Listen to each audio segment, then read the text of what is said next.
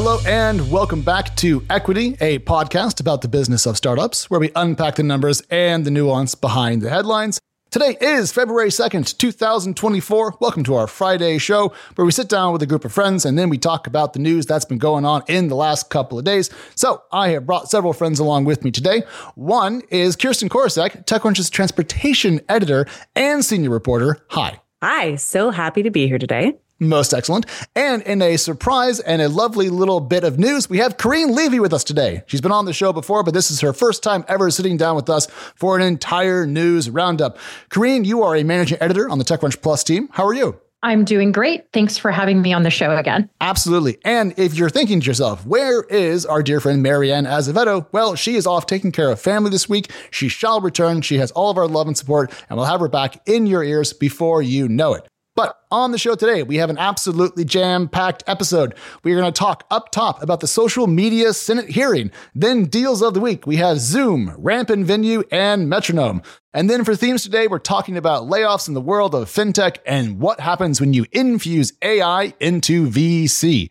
But first, my friends, uh, yesterday, I don't know if you were glued to C SPAN as I was, but a number of social media ish CEOs were dragged before Congress and then I don't know how to describe it. Um, shouted at for hours, I think might be the fair way to say it. Did you guys watch this? I didn't actually watch it, but I have seen these before. And from what I got off of um, other news reporting, it was much more of the same, which is nothing. Yes. nothing happened. Yeah, so I caught a little bit of it, but I would love to hear what your worst part of it was, please. The, the, the worst part of it was um, Senator Cotton haranguing the CEO of TikTok trying to figure out if he was a member of the Chinese Communist Party, even though he's Singaporean. And this led to a really kind of racist series of questions about, like, do you have a Chinese passport? He's like, no, I'm Singaporean. Do you have dual citizenship? Nope, just Singapore. And it went on and on. It was just. I didn't know that the number one factory for cringe in the world was Congress, but now I think I've been convinced that this is the bottom of the uh, of the barrel. Any takeaways from it? I mean, I think we've all been here before. It's very deja vu. And as someone who once had the pleasure of living in DC and covering the Hill, I can tell you, wow, yep, I've seen that in person. Xenophobia on display and all that aside, it, it does show that, A, again, oftentimes lawmakers are catching up with technology yes. and really show their lack of understanding around things. And I'm not saying every single one of them do, but it's certainly it's a proof point. And and this I see this even on my own beat with autonomous vehicles. It's like they're catching up and making potential laws around subject matters that they don't totally understand or the technology is already so much part of culture and society that it's very hard to claw back. Yes, I, I agree with that entirely. The only thing that I want to bring up for our friends who are with us today on the show is that it does appear that Section 230, which essentially provides a, a legal framework for protection for platforms to not be responsible for what their users post or share on those platforms, is bipartisanly hated.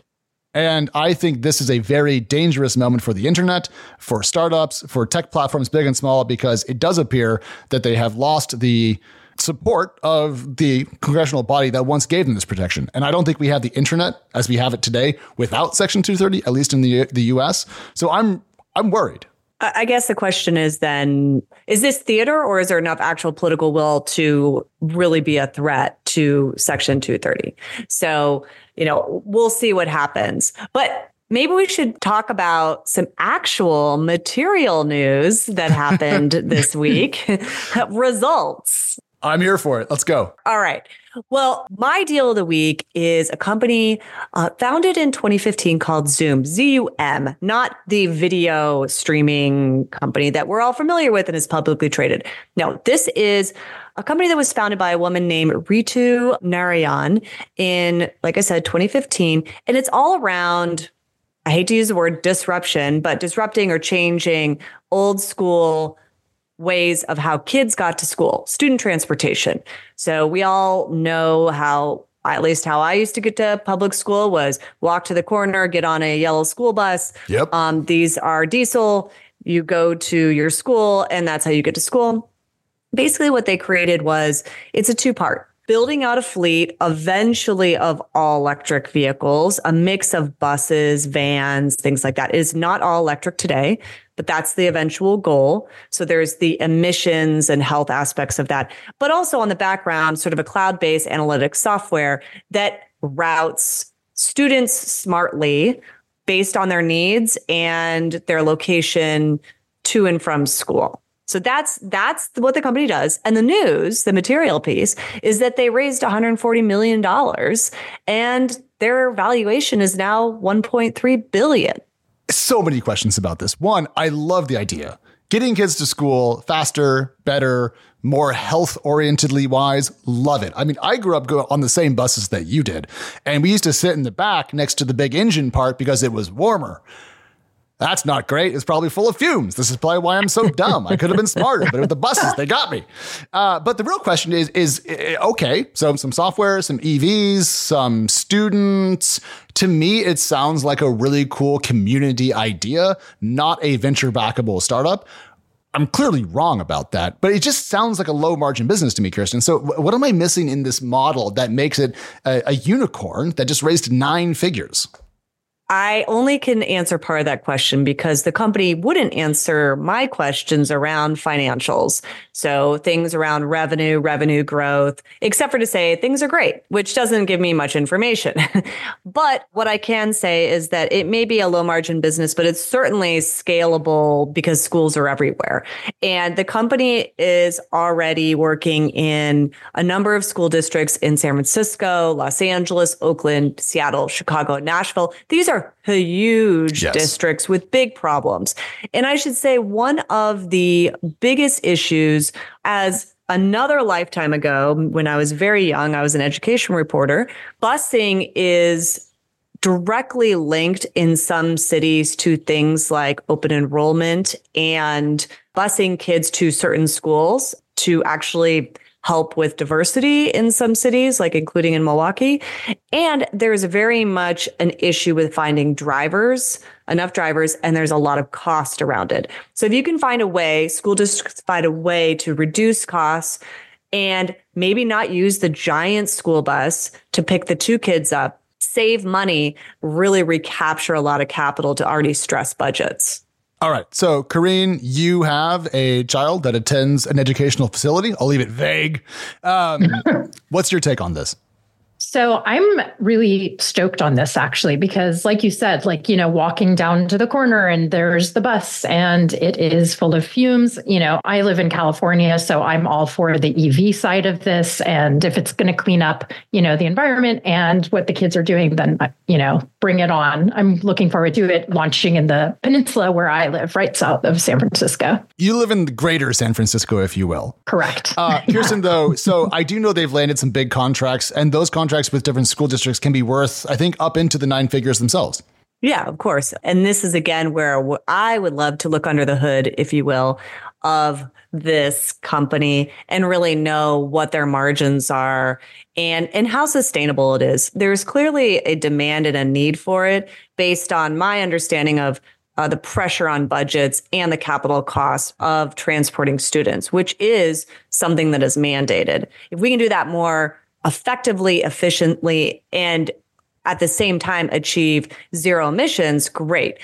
Can the company make money, though, in the meantime, is kind of the big question here. Can it survive? But I think this is good news for them. They've certainly been growing. They're still at it. They survived COVID. Yeah. I mean, that's kind of a feat in itself. So stay tuned on Zum. I have a question before we move on. If sure. if scooters that are electric and were purchased with venture capital dollars were called micro mobility, if this is buses that are purchased with venture capital dollars, is this a macro mobility company? sure. Yeah, I suppose you could. No, can we, can we coin that? I'm not really yeah. kidding. I'm kind of yeah, asking. No. Oh, sure. Let's call it macro mobility. Nice. Okay, cool. Now we can move on. Thank you. coined here. Coined here. Coined here by three nerds who are talking through the news. All right, Karyne, uh, you have a story from Ramp, which is a fintech company we have covered on this show ad nauseum because Mary Ann and I have known it since it was a little tiny thing, and apparently it has been busy with the checkbook. Yeah, so it's actually went you know, from being a tiny little thing to now being kind of a huge thing. And um, so this week it bought a company called Venue, which is an AI company uh, that was launched in 2022 it was for an undisclosed amount. I asked uh, around if I could find, you know, how much they bought it for, but nobody would tell me. So I guess they're not disclosing. Before that, they raised about 1.2 million from Sequoia and other big names. So we can kind of maybe guess around there what the value was when they bought it. This is Ramp's second acquisition in the past year to focus on procurement which is you know simplifying vendor relationships among other things. When they first got into it was august. So they're kind of you know ramping that up ramping that up slowly slowly. But the first ai acquisition was a company called cohere.io all that .ios always mess me up because i'm like cohere you have to say it though because it doesn't make sense. Cohere is a word. Coherence is a movie cohere.io is the startup. So I think you Correct. it's like in the in the late 90s when you had to say .com with everything cuz no one knew what you were talking about. Like it wasn't Amazon, it was amazon.com. It's cohere.io. What about the Facebook? Can I call it the cohere.io? Sure. That built an AI customer uh, support tool. So they're slowly, slowly kind of, you know, flexing their AI capabilities you know, Brex is another one, its main competitor. They are also going into AI. So I don't know, is this like AI is taking over yet another segment? You know, what is this? I have a couple of questions. So you said this is their second acquisition over the past year to build up procurement. So what does this company startup what gap does it fill that that first acquisition didn't? Is it really just an acquihire type of situation where we're just grabbing talent, or is it really like there's some specific IP or you know specific software that that they're capturing here, and when those two pieces fit together, it makes the perfect complete circle of technology. I think so. I think it's probably a little bit of both. They just entered the procurement space, so this is a another way of simplifying that and adding whatever the, you know, the IP was from Venue to their offerings, plus the talent, of course but both Brex and Ramp have, you know, gone really hardcore for the enterprise market. And I think that when Ramp first went into procurement, their first, you know, big contract was with Shopify. So I think, you know, they're both kind of really targeting these big players. And so that means that they need like all the help that they can get. I think in this case, it was both the IP and the people. Yeah. I mean, look, if you raise 1.2 and you sell, it's because you weren't making enough progress. No, no founder would sell that early on a normal venture capital cadence if they if they were crushing it because you can make a lot more money for yourself by staying indie. Uh, but that doesn't mean that it's a bad result. I mean, picking up Ramp stock, which I presume this deal was partially in cash, partially in stock, just because why not? It's not a bad thing to hold on to. It's certainly not a, a failure, just not quite becoming as big as Ramp did. The thing though is that yeah, sure, Brex and Ramp both going after AI, both going after the enterprise, blah blah blah. But Brex is doing layoffs and Ramp is doing acquisitions. And those are pretty much on the opposite ends of the corporate health scale, Kirsten, right? I mean, it feels like a big distinction. Oh, absolutely. It is. And we don't really know who's going to be corporations aren't who. What am I saying? Um, we don't really know. are people, my friend. we don't really know which corporation strategy is going to be the winner until it all plays out. Because as I've seen and you've seen, we've seen the companies that say, oh, there's a lot of consolidation happening in the marketplace right now. We were lean. Let's take advantage of this opportunity and spend money. That could turn out great. Or they're the ones that are like, ooh, we don't see economic conditions really improving. We're going to do some cuts now. Which one is going to be the winner in this is a little bit hard to tell. But I will say this there's a lot of consolidation and opportunities happening right now, certainly in this fintech space. And there is, if you have the money for it and you're not overspending and you've been fairly strict with your spending, this is a good opportunity. Agreed, agreed, agreed. I would not be shocked to see more of these smaller dollar implied fintech tuck in deals. A lot of things got built that might be more features than products. And as some of the unicorns in the fintech world look around with some extra cash, why not grab it? So, more of that to come. And just real quick, on the other side of it, for the AI companies, you know, I read a story recently that said that they are having a hard time finding a place, finding money, finding, you know, where they're going to go. So for on their side, like being acquired by these bigger companies totally makes sense and helps them live longer or their at least their technology can live longer. Yeah, a million dollars goes a long way until you hire engineers or train an AI model. Then it's you know, a whole nothing. zero or two short. So yeah, it's expensive. Okay, so on the money side though, my deal of the week is Metronome, which just raised $43 million in capital.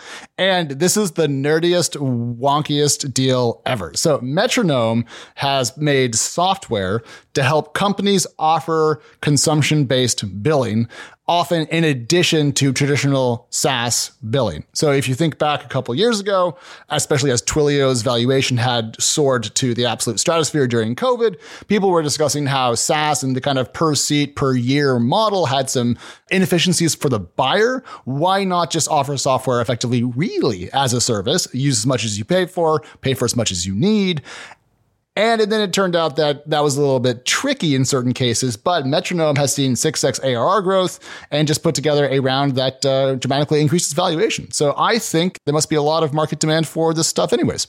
Yeah, that is very wonky. And I'm wondering where they found the niche. Like, where you mentioned that it's complicated. So, is this most suited for the smallest of smallest businesses that periodically use or need the software, but not necessarily on a consistent basis? Like, who is the customer here? So, the best way to explain this is the recent AI boom has been a boom for Metronome because they are helping a lot of AI companies offer their services on a pay as you need basis. And, you know, we're talking names like OpenAI, Anthropic, the big model companies. And so, as they've scaled, because they're using Metronome's tech, Metronome has seen its own revenue go up because, shockingly enough, Kirsten, they are charging for their product also on a consumption basis. So as their customers use more of it, by charging their customers for using more of it, Metronome as well. So essentially, Metronome is like the second order growth effect of how fast OpenAI and Anthropic are scaling themselves, if you want to think about it that way. Okay. And the reason why I bring all that up is because, you know, often if you're going to make um, kind of like an API call to a AI model, you pay per how much you're using ergo metronome. The thing is, I recently chewed through some data from a company called Maxio, which was the result of a merger of Chargify and SaaS Optics, if I recall correctly. It's a SaaS company. And they were taking a look at the growth rates for companies that charge for software on a per seat basis, so subscription or consumption, which is what we're talking about here. And the data is really kind of interesting. If you are a very small software company, growing on a consumption basis is very, very tough, but accelerates as you get bigger. So as you get bigger using that model, you tend to grow faster. SaaS or subscription, on the other hand, is much more stable. So it's a little easier at the front, but doesn't grow as fast later on. And so I think we're seeing some more divergence in how software companies charge for their work. That's not just in, in model type, but also in kind of like the shape of the business it forms. And so I'm very excited about all of this. But yeah, 43 mil led by NEA didn't share the valuation. PitchBook says it's 350 million post money, up from about 150 million post set in their Series A back in 2021. So for a fintech, doubling since 21, who else is doing that? It's a winner. Do they have any other competitors? Is this a market for the taking, or are there others chomping at their heels? Well, I mean, you can think about companies that have been well known for the subscription business model for a long time. I mean, Zuora is public. Sure, of right? course. Sure. I think there's companies that are doing this type of work. I think Archetype is one. My memory is a little blank here, Kirsten. This is a great question that I should have prepped for. Uh, but no, I presume that there's more than one company doing this because there's always more than one. Is my is my take on things. Okay, so here's my very quick follow up question to okay. it. How you talked about the difference between you know your traditional subscription SaaS and then this consumption based model do you see, even though it's kind of a little bit nichey and a little bit complicated, do you see a point where this will pivot more companies will pivot to that model as they scale. Like they'll switch from that stable SaaS model to more of a consumption model. And therefore, we're going to start seeing more of these. I'm asking for a prediction here. So I think the prediction is that the dichotomous choice between one or the other is false. I think what we're going to instead Okay. see is companies that offer some of their software or capabilities on a SaaS basis, and then some of them that are offered more on a consumption basis. And honestly, uh, this is actually a fun question because I think what we will see is uh, a lot of companies offer their kind of core offering on a subscription basis, but then allow for AI usage on a usage basis because they probably don't want to guess what everyone's AI usage is going to be and then have edge cases blowing the economics out of the water. So that's, I can kind of see everyone ending up with a two part business model, frankly. I think that'd be cool. Interesting. Yeah. But enough about SaaS pricing and the nuances thereof. I know some of you are sitting there going, oh God, equity people, be quiet. Talk about something I do care about. And so we will. We're going to talk about Block and PayPal right after this very short break. All right, Karyne. I presume you are a Cash App user? I am actually not. Really? Yeah, I know. Isn't that a surprise? Are you a Venmo user? I am a Venmo person. Yes. Okay. Kirsten, are you more Venmo or Cash App? I used to be more of a Cash App, and it's gone more Venmo, mostly because other people have. And so, but Exactly. every time, every single time I volunteer for this nonprofit and I run their like little sale or whatever, we do Cash App. We don't do Venmo. Interesting, because I'm 100% Venmo, but I figured I was in the minority and, and was uncool. But now I feel actually very much in good good friendship here because we're talking about the companies behind those products, Block and PayPal, both of which are undergoing even more layoffs. The macro picture here, Karyne, we wrote about for TechCrunch Plus recently, is that tech layoffs have accelerated, much more so than we saw in the back half of last year.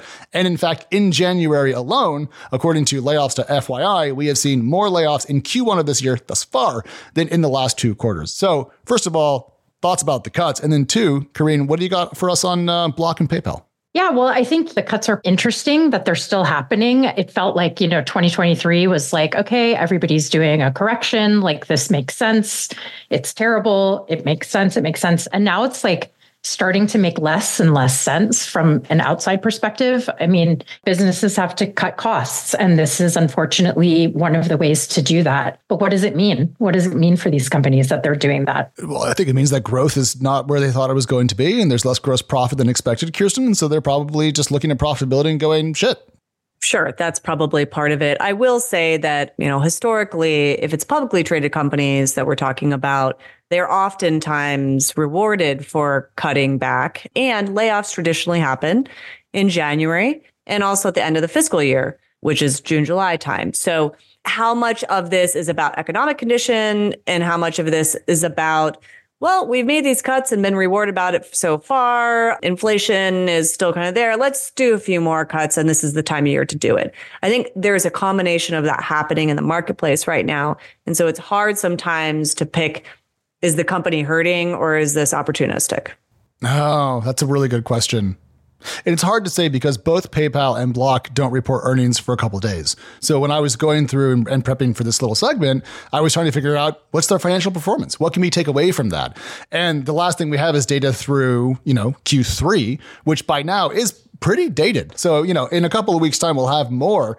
But the thing that struck me was just how large these cuts are. You know, a thousand people at Block, that's a lot. And then at PayPal, it's going to be 2,500 people through both layoffs and also through just closing some roles. And I, I kind of think about the workers because, in theory, right, everyone at those companies was doing things. And now there's fewer people to do the same number of things. And so, does this just end up with more things per employee, or are they actually going to do fewer things total? I, I, I worry. Yeah, I think we're going to learn a lot more once earnings are reported because is this an organizational shift, if you will?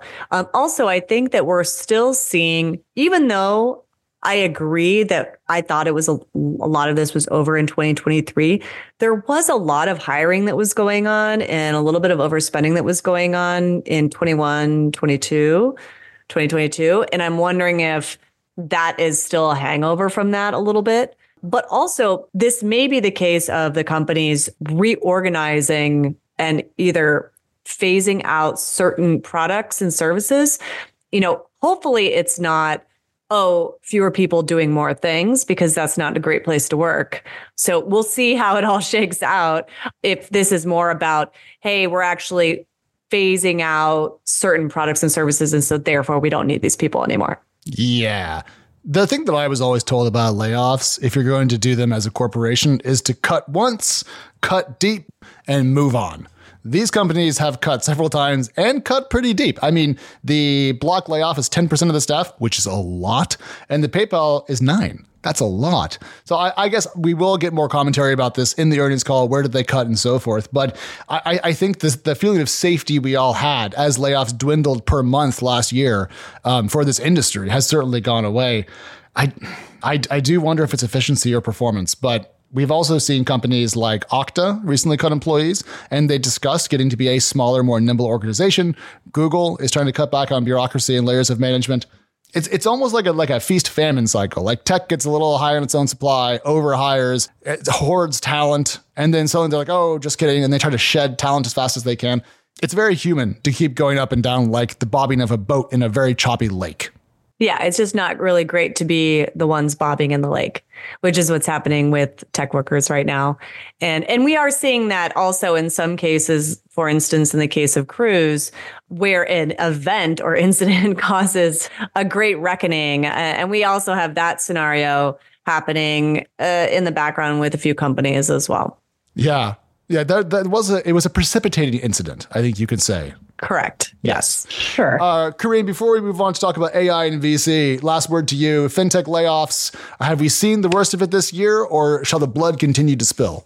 Unfortunately, I have a feeling that the blood will continue to spill. That is just my prediction because I just don't think that the great correction is over yet. And I think that, you know, there was a lot of bloat over the last year. I don't want to say that about fellow humans, um, but I think that that's true. And I think that now we are just, you know, seeing the outcome of that. And I don't think it'll stop.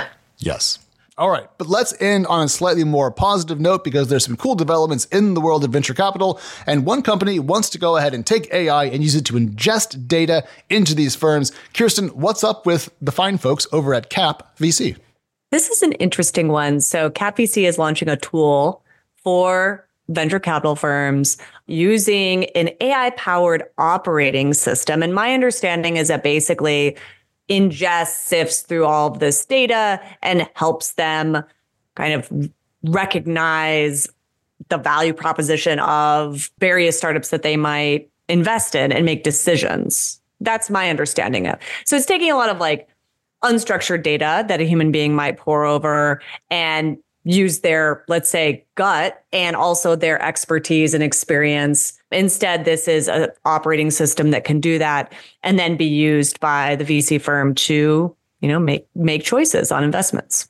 Yeah, I think this is fantastic. Anyone who's gone through enough earnings presentations from public companies knows that what you do is you get your finger on the scroll wheel, you open it, and you go scroll, scroll, scroll, scroll, scroll, like 40 pages of them talking about their market and their team and their recent offsite. And then finally, you get to the damn income statement, which is what you want. And then you have to transcribe it by hand into your post and try not to make a mistake. It is tedious, it is silly, it is time consuming. And this is a great place, I think, to take you know modern AI tools and apply them to humdrum digital work. Like this just makes a lot of sense to me. And also, your venture capital intern from you know McKinsey or Wharton or whatever is probably partying all night anyway. So you don't want them transcribing your numbers. You want AI to do it. AI never parties. I have a question. Is I mean, does this replace what a VC would be doing anyway? Like a due diligence thing or will this just spit out the data and then you know people can look at it and take whatever they want from it so there's i think there's three bits to this one is the ingestion and sorting of data Two is the presentation of that data. And then what's also possible is applying AI to help you make decisions. I think the third bit we'll see how well it works out. But in the case of Cap VC, certainly the first two things are for sure and work and are going to save a lot of time go back in time to like 2014, 2015. I was at TC in my first stint, and there was reporting out that AP or Reuters was using what we called robots back then, AI, to write financial stories. And I and people were like, "Oh, this is going to replace journalists," you know, whatever, whatever. And I was like, "That's cool because it's doing all the stuff that I do no value on." Right? And getting that out of the way so I can focus on what matters. Um, because when Kirsten and I go through earnings reports, we don't need someone, we don't need to ourselves transcribe, you know, the history of their gross profit margins.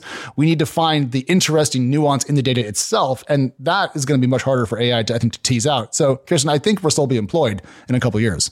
I I think we might be a little bit on different sides of that. When that whole thing was going on that you were referring to, I wasn't happy with that of, of, using AI to write financial stories because I do think that the process, while if something collects the data and provides the data for me, I still want to ingest the data and write it. I don't want something writing as an article for me ever. As it applies to this CapVC tool, if it is basically creating a more efficient way and accurate way, and accurate is very important here, to sift through large reams of data and then deliver that in an organized way so that a human being can really look at that. And that creates some efficiencies so that maybe they could, for instance, look at more startups in a shorter period of time. Great. That's the line for me, though, is collecting and digesting and then presenting that data in interesting and smart ways, great. After that, I'm not very comfortable. Why don't I have this for my inbox? Right like think about it this way. Vcs get DocSends they get pdfs they get stuff from pitch all these different services that people use to send pitch decks around to vcs and they provide analytics and how much is opened and who opened it and all that good stuff for founders. Yay. And i'm glad that vcs now have cap vc but i just want this for my inbox. So it's like all right you've got 7000 emails today.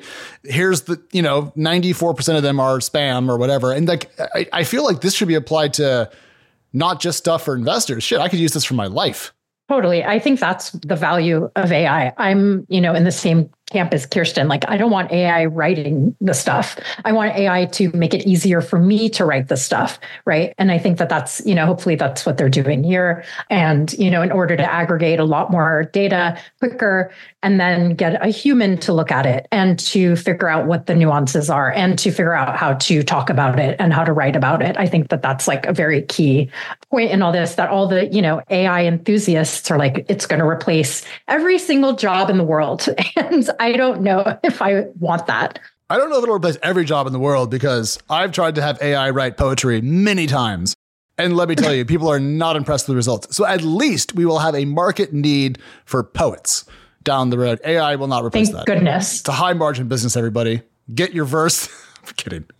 uh, there are some other companies in this space. We know about companies like Deckmatch and Headline. We also talked about a company last year that was working on helping VC associates with AI. So it does seem that the AI boom that we're talking about in general in the world of tech is also coming from the money that often sits very much behind the technology products that we use every day. But we are out of time, my friends. We have to leave it there. We will be back on Monday, Wednesday, and Friday of next week, if not more frequently. But if you need even more from your fine friends on the Equity crew, we are Equity Pod on X and Threads, and we are TechCrunch Pods over on TikTok. Kirsten, Karyne, you're the best. Thank you so much. Mary Ann will be back with us next week. We love you all. Goodbye. Bye. Equity is hosted by myself, editor in chief of TechCrunch Plus, Alex Wilhelm, and TechCrunch senior reporter, Mary Ann Azevedo. We are produced by Theresa Loconsolo with editing by Kell. Bryce Durbin is our illustrator, and a big thank you to the audience development team and Henry Picavet, who manages TechCrunch audio products. Thank you so much for listening, and we'll talk to you next time.